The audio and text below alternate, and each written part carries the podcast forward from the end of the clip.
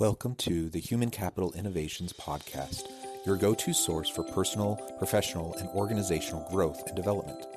We hope you tune in often for all things people management, organizational development and change, organizational leadership, and social impact related. Maximize your personal and organizational potential with Human Capital Innovations Podcast.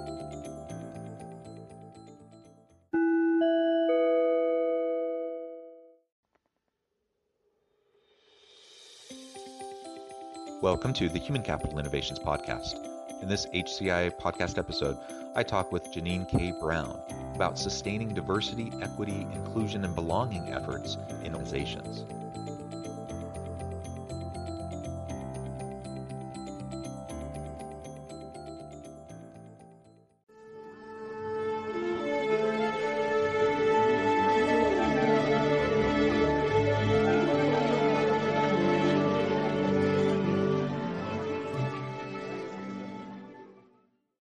Jeannine K. Brown, welcome to the Human Capital Innovations Podcast.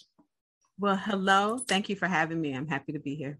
I'm super excited to meet you and to have the, the chance to chat with you today. We've been preparing for this episode for a while. And as I was looking over your bio again and just looking at all the great accomplishments uh, that you've had, uh, you know, I just got really excited about the range of things we could talk about. Um, I thought we could focus today uh, in addition to talking a little bit about your, your book, I wanted to focus today on sustaining diversity, equity, inclusion, and belonging efforts within organizations. There's lots of conversation around DE&I. Um, belonging has started to be tacked onto that, which I love. I, I, think that's a really important addition to the traditional DE&I conversation. Um, and one of the things that I am always really anxious about is how do we do this in a more sustainable way? Uh, because it's great when you can start having the dialogue, you can start having the conversations, you can even start to put in place planning um, and those sorts of things. But it's, it's, it can't be a one off, right? It can't be a one off. It can't be siloed. It has to be embedded and integrated throughout the organization. Um, and so you know how we can go about doing that i think is really what i want to explore with you so that we can have sustainable effort and ultimately move the needle not just talk about things but actually make a difference so that the lives of people within our organizations and in our communities actually improve uh, so that's my hope as we get started i wanted to share jeannine's bio with everybody Jeannine K. Brown is the founder and managing director of Everyday Lead, headquartered in Atlanta, Georgia. She is an award winning leader and an active advocate for increasing women and multicultural professionals to corporate executive leadership roles. Jeannine works closely with clients, delivering solutions to increase retention, decrease attrition costs, attract new talent, and create competitive advantages through the power of inclusion. Jeannine has a Bachelor of Science in Accounting from Alabama State University and a Master of Business Administration administration from Robinson College, Georgia State University. She sits on the ASU Foundation Board, the AICPA Women's Committee, and the City of South Fulton Planning Commission. Jeannine, again, it's a pleasure to be with you. Thank you so much for taking your time. Anything else you would like to share with listeners by way of background or personal context before we launch into our DE&I discussion? No, you actually covered it pretty well. So I'm just happy to be here. I think that was a lot about me. And um, anybody else that's interested, they can definitely find more information about me on our website at everyday-lead.com. Perfect. Thank you. And I'll, I'll give you a chance at the end also to share how people can get connected. I thought before we launch into the DE&I discussion, we could also just talk briefly about your book. Um, I, I'm always so impressed by um, the great works that my guests have put out. And you have a recent book. Can you tell us a little bit more about that? Yeah, so I do have a book. It is called Unstuck and Unstoppable Six Strategies to Leverage Your Value, Increase Your mm. Visibility, and gain recognition to accelerate your career. So it is not a DEI book. It is a book on careers because that is definitely um, one of my passions is working with women, helping them to navigate their careers across professions and throughout all sorts of industries. So kind of got back to my roots of working with women and I launched this book and it, it's it's available now and it's really exciting to be able to impact the lives of women at a variety of different areas in their careers. Yeah, and I love your focus on female empowerment, women in the workforce, uh, and women leadership. uh, in all the work that you do, uh, which is really evident in this book. And I know it's not a DE and I book, but I, I think there's a lot of elements there and a lot of lessons that are going to be very helpful for people from a range of backgrounds, diverse backgrounds. And ultimately, when we get into this DE and I discussion, it's all about truly creating equal opportunity for everybody, not just EEO, you know, law as as dictated by federal law. Um, you know, it's nice to kind of meet that minimum bar.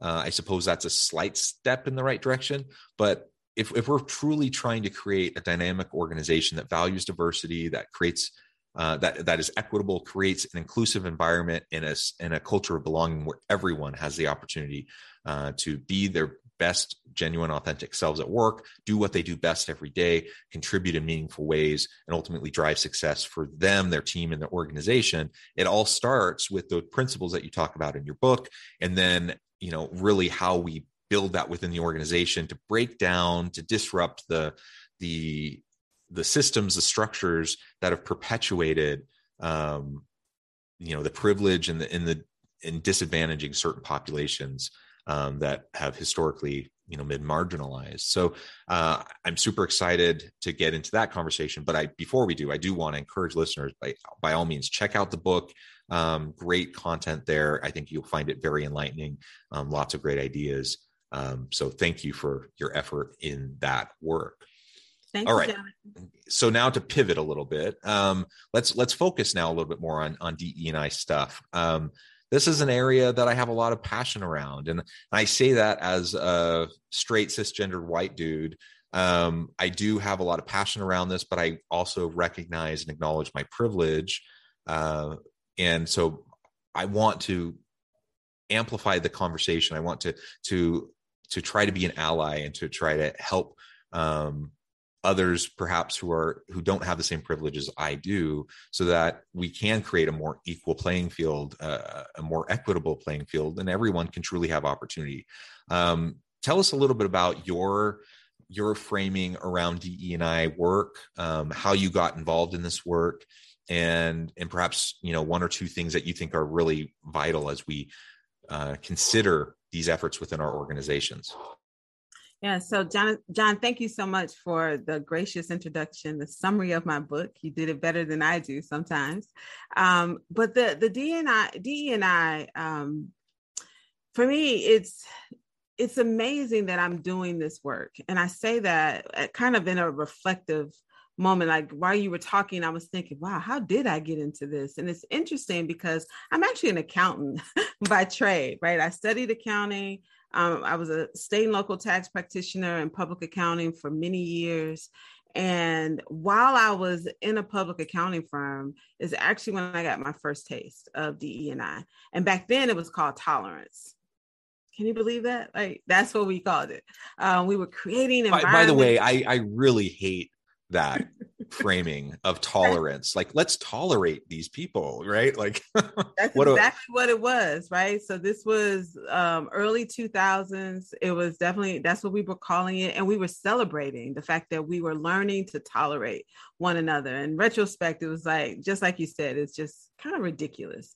Uh, however it was my first taste into it. So while i was um, in public accounting working at deloitte i was tapped to to get involved with our women's initiative first. And um, in the Southeast market and at Deloitte, we were the first large public accounting firm at the time. It was five large firms that was putting a lot of effort in creating um, systemic programming to help women become partners in the firm. So that was our focus. How do we keep them? Um, how do we advance them? And how do we ensure that women become partners. And so I spent a lot of time working on that committee um, as a as a client service practitioner. So I was not in HR, I was not in people management. And then we started working on um, Black employees. And so I actually helped launch our Black employee network um, in our Atlanta office and then our Southeast market and other um, offices in the Southeast market. And so that was my first taste of it. And then 10 years later, I'm back in it. We have a firm where we actually were doing talent and leadership development, and a lot of our clients needed this assistance. Now, I don't think people should just jump into DE and I. I think it's a combination of lived experience, but there has to be coupled with some significant learned knowledge about how to address these problems because DE&I is not just race and it's not just gender. Now, those are the two things we talk about the most, but it's not just those two things. And so that's how I kind of got into this work. So it started like 10 years, and then I moved into some other work 10 years later. And a lot of our clients needed this support. And we were hearing it in the classrooms, in our seminars, these things were coming up. And then we began helping companies really design strategy where what you said about belonging, where DE and I is in the DNA of organizations. Yeah, I love that. And thanks for the, you know, laying out kind of the evolution of how this has come about. Uh, it is super interesting to to think about you know the origins and talking about tolerance and then we start talking about diversity we start adding in equity it seems like we keep on adding letters onto this um and and i suppose um you know some in some ways that makes it more complicated but but not really i, I think i think we're just better understanding and and as organizations are maturing in this area that we we start to recognize that yeah like getting you know getting more a, a diverse workforce around the table that's great so you you have recruitment practices you get a, a wider pool um, you select people and, and you have a more diverse team. That's great. That doesn't necessarily mean anything positive, though, for the organization if you don't move into equity, you don't move into a culture of inclusion, and if there's not belonging, because ultimately the, that diverse workforce is going to fracture and and they're going to leave, right? If they don't feel supported in what they're doing, and so all of this has to be connected. Um, it, it can't like I mentioned earlier, it can't be siloed. It can't be like one person, like the chief diversity officer's role to promote DE and I throughout the organization. It has to come from the top, uh, from the C-suite on down, and it has to be embedded. You know, mutual accountability um, throughout the leadership ranks, and really, ultimately, every employee needs to see themselves as playing a role in these DE I uh, and belonging efforts within the organization. Otherwise, you're never going to get to the culture change that's necessary to truly make the difference to drive not only personal success, um, you know, acknowledging, seeing, being with everyone in their difference, and, and le- but then also leveraging that for innovation and for organizational success as, as well. Um, so let's talk a little bit more about the sustained element you already talked about the initiative that you were involved with um, to try to promote female um, uh, executives and, and, to get people on that kind of pathway. Um, maybe you could describe a little bit about what went into that because that's that's a challenge in and of itself. There's a lot of obstacles to overcome when you're trying to create that kind of a structure of support. Uh, and then we can extrapolate from that and talk a little bit more about what we might do what that might look like for broader DE&I efforts yeah, so I think, you know, when I look back in retrospect compared to the how I'm deeply ingrained into this practice now with my firm and my clients, I think the public accounting firms and a lot of organizations, I don't want to just blame the firms, focus on programs, right? We're going to put this initiative in place. And then you have these initiatives like the Women's Initiative, the Black Employee Initiative, where we're focused on these particular groups. We want to keep them in the firm. We want to recruit great talent um, and the pat and create these pathways. But what that does sometimes, I think, when you look at it as a program or as an initiative, it impacts sustainability um, because it's it's a lot of rah rah on the front end, but you actually need a strategy to get it to be sustainable. And I think when I look back with what we what we did years ago when I was in public accounting to what we're doing with companies now is we actually are starting with the end in mind from the standpoint of all of the people in this room are not here. What do we want the company to be? And who do we want to have these experiences? Because this talent is one thing, but we also need our vendors to have a great experience, right? We need to make sure our vendor pool is diverse and inclusive, right? The barriers to access to work with these large companies are lowered for some of these for smaller businesses, right? Because when I talk about DE and I, I always want to tell people gender and race and all the other, you know, small, all the other groups that we're trying to focus on are important but they're not as important as putting a system together so that all of those goals can be met. And that's the key thing. So when I say, you know, we are helping our clients put DEI in the DNA of their company so all can thrive, that's exactly what we're doing. So what we look at is every single aspect of the company that's that's um, revenue generating uh, and non-revenue generating. So the tangible and the intangible.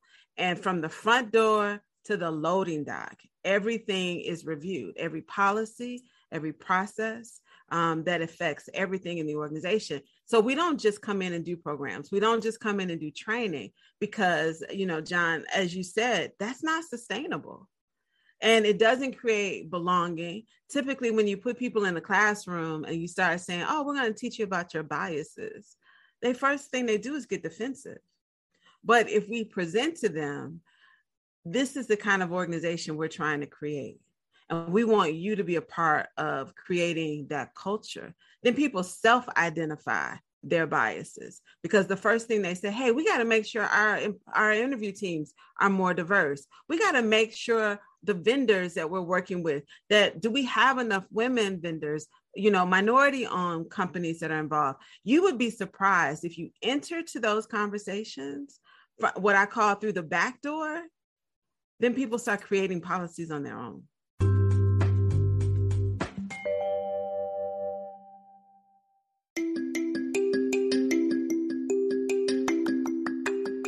I'm excited to announce the publication of my new book from HCI Press, Bluer Than Indigo Leadership The Journey of Becoming a Truly Remarkable Leader. Early in my adult life, I learned about an Asian proverb that translates as bluer than indigo. If you think about the color indigo, it is a brilliant, deep, and vibrant blue. What some would call the bluest of blues. To have something that is bluer than indigo is rare and truly remarkable. Contrary to popular myth, there is no one size fits all or cookie cutter approach to effective leadership. There's no silver bullet, no secret sauce, no go to model that will solve all of our problems. The truth is, great leaders have all had their unique strengths and flaws, and have all had to discover and then pave their own distinctive path in their life's journey to fulfill their leadership potential. Bluer than Indigo Leadership will help you discover your own path and explore those ordinary, everyday actions that will help you respond to an uncertain future and produce extraordinary results for individuals, teams, and organizations.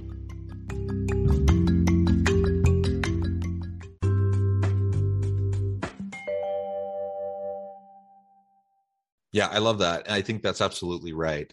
Um, creating kind of a shared ownership around the decision making process uh, and and having a collaborative approach to what these DE&I efforts are going to look like throughout the organization within individual teams is really important.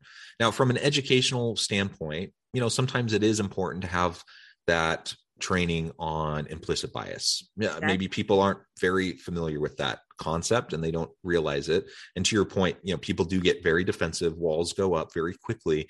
And so, you know, you have to create you know kind of a permission structure for people to be able to acknowledge you know those types of biases and prejudices that are baked in that you know it's not anyone's intention perhaps and and uh, you know you can you can assume the best of intentions and you can assume and, be as generous as you possibly can be towards individuals even when um, negative things are happening um, you know as we're all trying to learn and grow and develop in this space. Um, but but those educational pieces that training it's it's really just like the very first minimal step um, just to raise awareness N- it's not going to really change anything. It, it's it's all about the shared collaborative ownership over and shared responsibility for like how are we going to bake this in throughout the organization? Like you said how do we how do we bake it into the dna of the organization? And that gets to every practice policy procedure uh, within the organization uh, both spoken and unspoken because sometimes there are just norms baked into organizational culture that need to be disrupted uh, a lot of times there are systems in place that you know maybe they served a purpose at one point in time but you've outgrown it. You've you've moved past it and they weren't the most inclusive in the first place. Maybe yeah. there's no bad intention originally but the the matter of the fact is they, they need to be shifted. And so we just have to we have to open it up you know to critique. We need to to be uh, comfortable enough. We need to be secure enough in our own skin as leaders to allow that level of analysis that level of critique so that we can start to identify the gaps understand those elements that are systemically harming people, whether that's the intention or not, it doesn't really matter. But if the, the harm is there, it has to be dismantled, it has to be disrupted, and it has to be re envisioned and recreated in a more um, healthy way.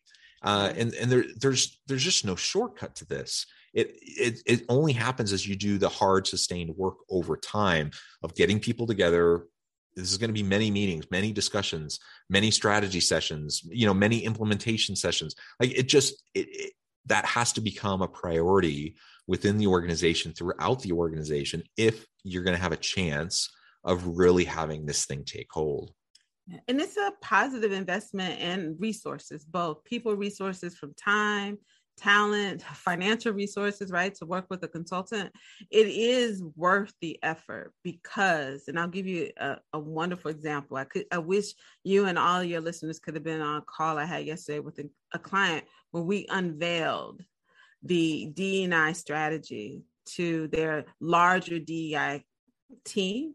So they have all these subcommittees and their BRGs are in place. Um, and we unveiled the new lingo for DEI, the graphic work, the definitions, and the way the people on video lit up, like their faces, their eyes, the smile.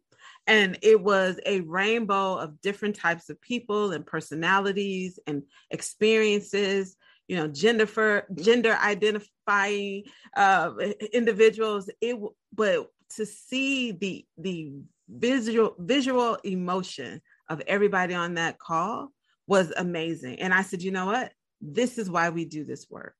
Right? Because we know that when it's unveiled per se, um, and people see that they can all the things that we've talked to them about over weeks of interviews and surveys, um, and we bring back to their leadership.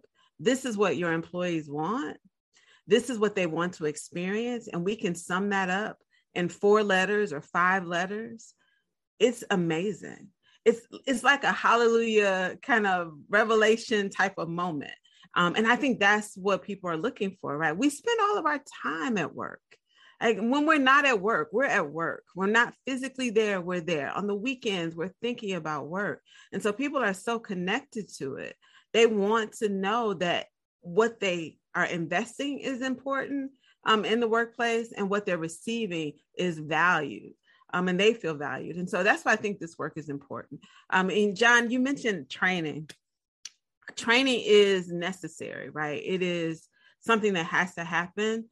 Um, and when I think about training, and the thing that I encourage my clients to do is to embed the DEI conversation in all the training that we have, right? So even if we're doing a training on the six skills to, you know, dynamic leadership, uh, and it, it feels like just a leadership conversation, it needs to have an inclusive tone, right? As a dynamic leader, how can I be more inclusive? How am I capturing all the thoughts and ideas on my team? How am I making sure that difference is valued on the team, both difference in perspective, ideas, knowledge, um, and you know other sorts of cultural differences. And so I think that's some of the things that when I think about training, it's the one-offs, like the uh, conscious, you know, um, unconscious bias, you know, inclusive leadership, but also putting it in everything else.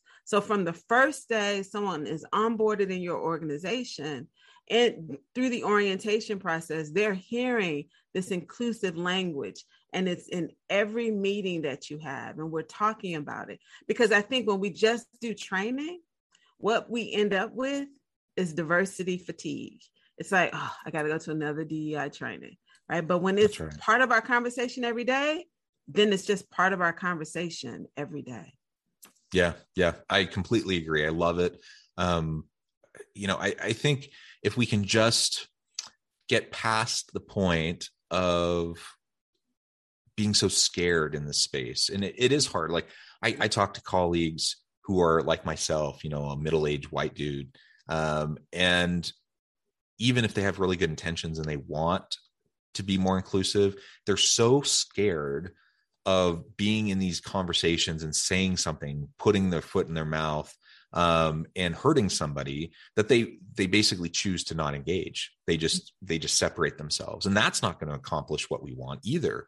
And so we have to create a safe environment where people can learn and grow together where we can hold each other accountable but do it in a in a generous way so that we're not you know throwing out the racist card every time someone slips up and says something that is a little insensitive um, but also making sure that people recognize that yeah there's cer- certain things that aren't acceptable uh, and there's certain you know we, we can do better. We need to do better. We need to hold each other accountable. So if we you know if we can create that kind of an environment where it's just baked in to every meeting we know that our focus is is around de and i and belonging that that um, no longer is it something we have to you know explicitly call out constantly but it's just it's just part of our nature it's, it's it's similar to like talking about employee engagement. I think that's been part of the narrative for so long that most people know that that's just kind of part of the deal. Like you get together in teams you get together as a leader with your people and you want to be thinking along those lines and you don't have to have constant trainings around it. Hopefully we get to the point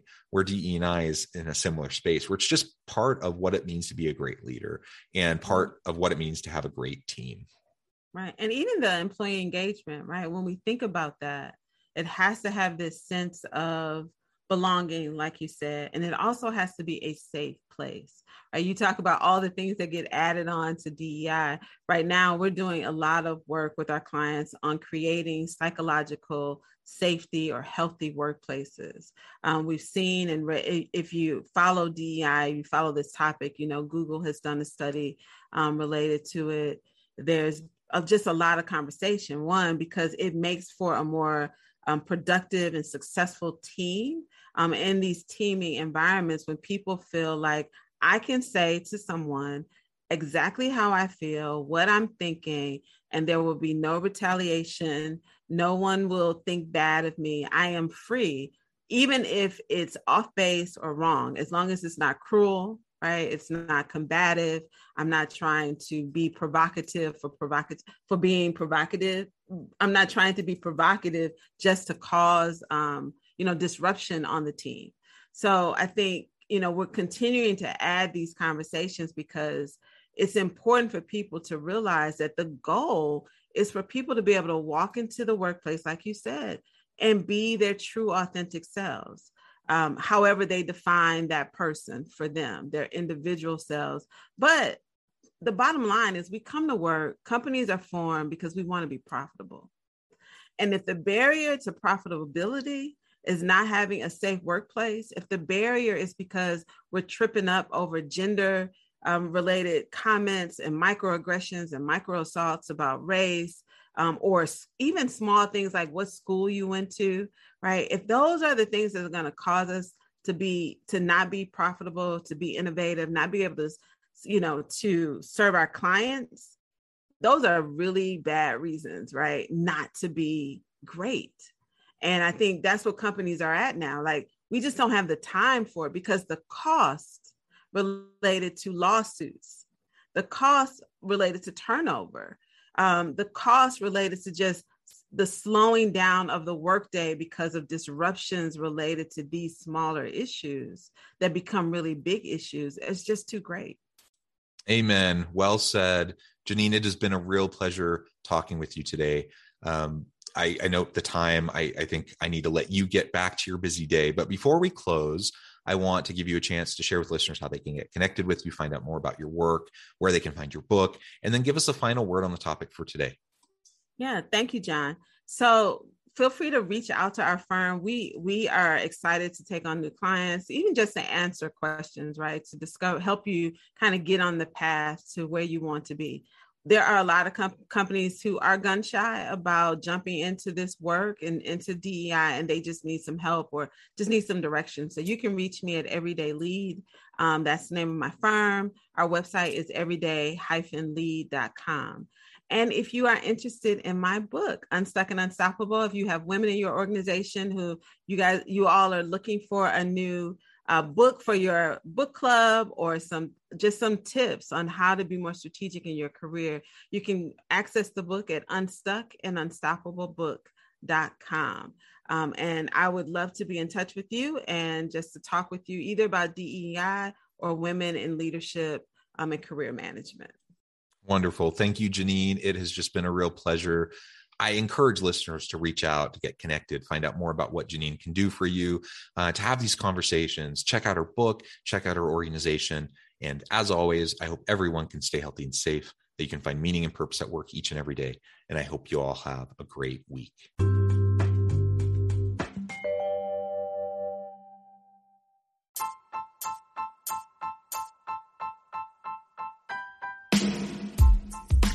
Alchemy of truly remarkable leadership, ordinary, everyday actions that produce extraordinary results.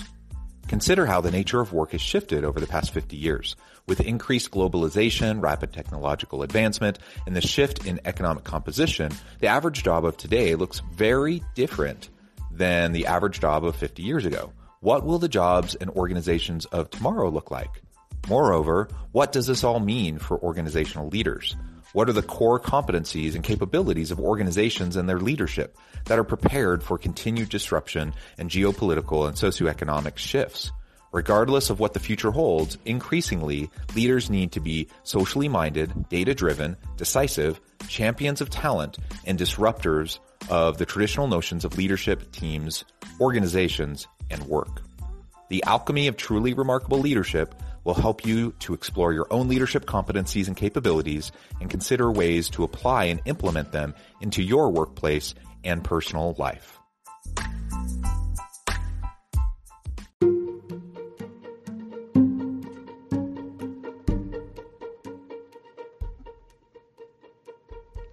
Check out Human Capital Innovations magazine, Human Capital Leadership.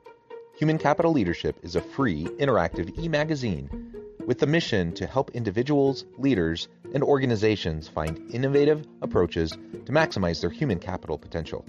We publish issues quarterly in August, November, February, and May. Take a look at the latest issue and let us know what you think.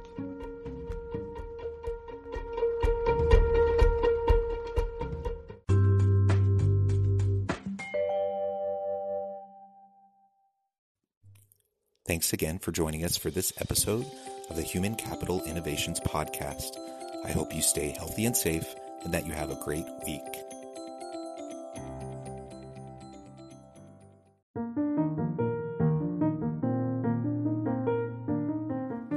Check out our new weekly LinkedIn newsletter, Alchemizing Human Capital, exploring industry trends via original research and interviews with executives and thought leaders from across the globe. We look forward to having you join us.